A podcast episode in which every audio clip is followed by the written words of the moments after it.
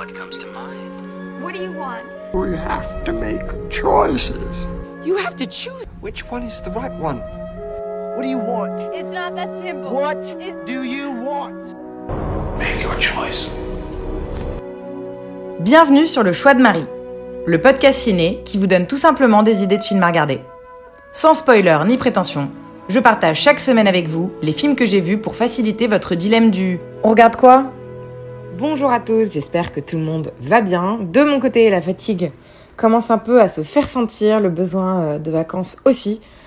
Je vais être de retour en France dans euh, un peu plus de deux semaines. J'ai vraiment, euh, vraiment, vraiment hâte. Mais d'ici là, je tourne un autre film, qui plus est un qui me tient beaucoup à cœur. Et j'ai du mal du coup à dégager beaucoup de temps pour regarder des films. Ça m'ennuie un peu de délaisser autant cet aspect de ma vie, mais bon, j'ai envie de dire que c'est quand même pour une, une cause meilleure et plus grande. et j'ai quand même réussi à regarder tout de même deux films cette semaine. Un film d'action, Bullet Train, et un thriller, Fall. Premier film de la semaine, j'ai vu Bullet Train qui est sorti également chez vous il y a peu de temps.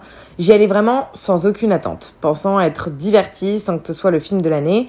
J'ai mis euh, pas mal de temps en fait à décider si je voulais vraiment aller le voir ou pas. C'est un film euh, américano-japonais réalisé par David Leitch. Il s'agit en fait de l'adaptation du roman Maria Beetle de Kotaro Isaka et on doit euh, à ce réal le premier John Wick, le second Deadpool et l'avant-dernier Fast and Furious un abonné et connaisseur de films d'action qui a, euh, soit dit en passant, commencé comme cascadeur et euh, euh, stand coordinator, coordinateur, j'imagine, de, de, de cascade. Coccinelle est un assassin malchanceux et particulièrement déterminé à accomplir sa nouvelle mission paisiblement après que trop d'entre elles aient déraillé. Mais le destin en a décidé autrement et l'embarque dans le train le plus rapide du monde, aux côtés d'adversaires redoutables qui ont tous un point commun, mais dont les intérêts divergent radicalement. Il doit alors tenter par tous les moyens de descendre du train. C'était un film, ok, divertissant et très bien réalisé. Vraiment, j'ai été euh, bluffée par l'aspect euh, visuel auquel je paye en général assez peu d'attention dans les films d'action, mais la photographie était vraiment belle, colorée, contrastée et qui offre une immersion totale dans le train et dans cet univers un peu euh, kawaii japonais. Et la direction artistique aussi est super plaisante. Vraiment rien à redire là-dessus. La mise en scène et les scènes de combat notamment sont calibrées pour nous en mettre plein les yeux et offrir un spectacle fluide et prenant. Ce qui peine un peu, c'est le scénario. Pas tant que ça dans les répliques qui sont honnêtement assez drôles avec des personnages euh, certes caricaturaux mais qui font plaisir, mais beaucoup dans la trame générale qui est chargée, voire même border fatigante. Il se passe beaucoup, beaucoup de choses dans Bullet Train, peut-être même un peu trop. C'est pas toujours évident à suivre tellement il y a des retournements de situation et des révélations dans tous les sens. Je pense que le livre doit euh, se suivre avec un peu plus de facilité et de plaisir, mais là, euh, ça en devient presque un peu redondant et longuet. Le film dure deux heures qui passent normalement, j'ai envie de dire. On les sent pas passer euh, avec ennui, mais c'est pas non plus le film le plus rythmé que j'ai vu euh, loin de là. Et comme je le disais, la grosse grosse force du film, en dehors de ses visuels, ce sont ses personnages et leurs interprètes. Brad Pitt est parfait dans son rôle et joue à merveille tant les scènes d'action que les moments un peu plus drôles. Il a 58 ans, comment est-ce possible? Il est vraiment euh, ouf le duo euh, Aaron Taylor Johnson et Brian T. Henry, qui est probablement mon préféré du film, les deux gangsters anglais, forcément qui sont random et gênants tout en puant la classe.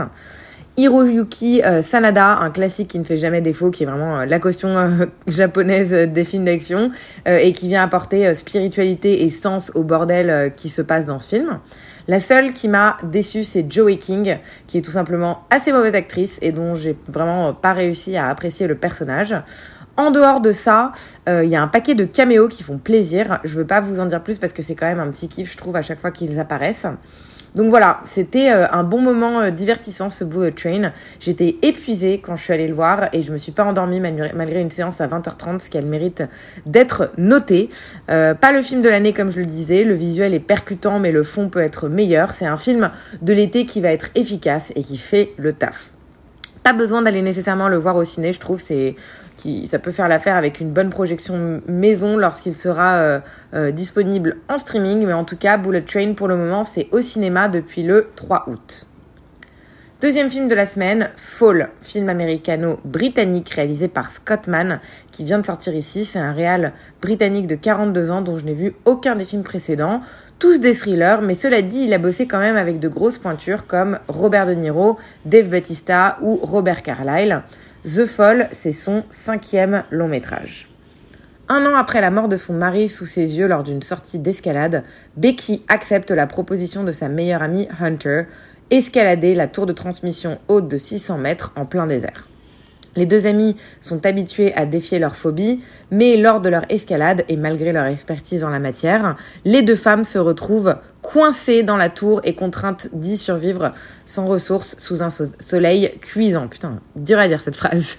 Alors, j'étais euh, bien excitée à la base par ce film. Je suis un bon pigeon euh, de ce genre de concept euh, un peu badant. L'idée d'être en tension pendant 1h45 ne me déplaisait pas du tout et je m'attendais à m'en prendre plein la gueule eh ben, j'ai été plutôt déçue par ce film. Certes, on va venir ressentir de la tension, les métaventures s'enchaînent plutôt bien et font qu'on n'a pas le temps de s'ennuyer, le temps passe plutôt vite devant.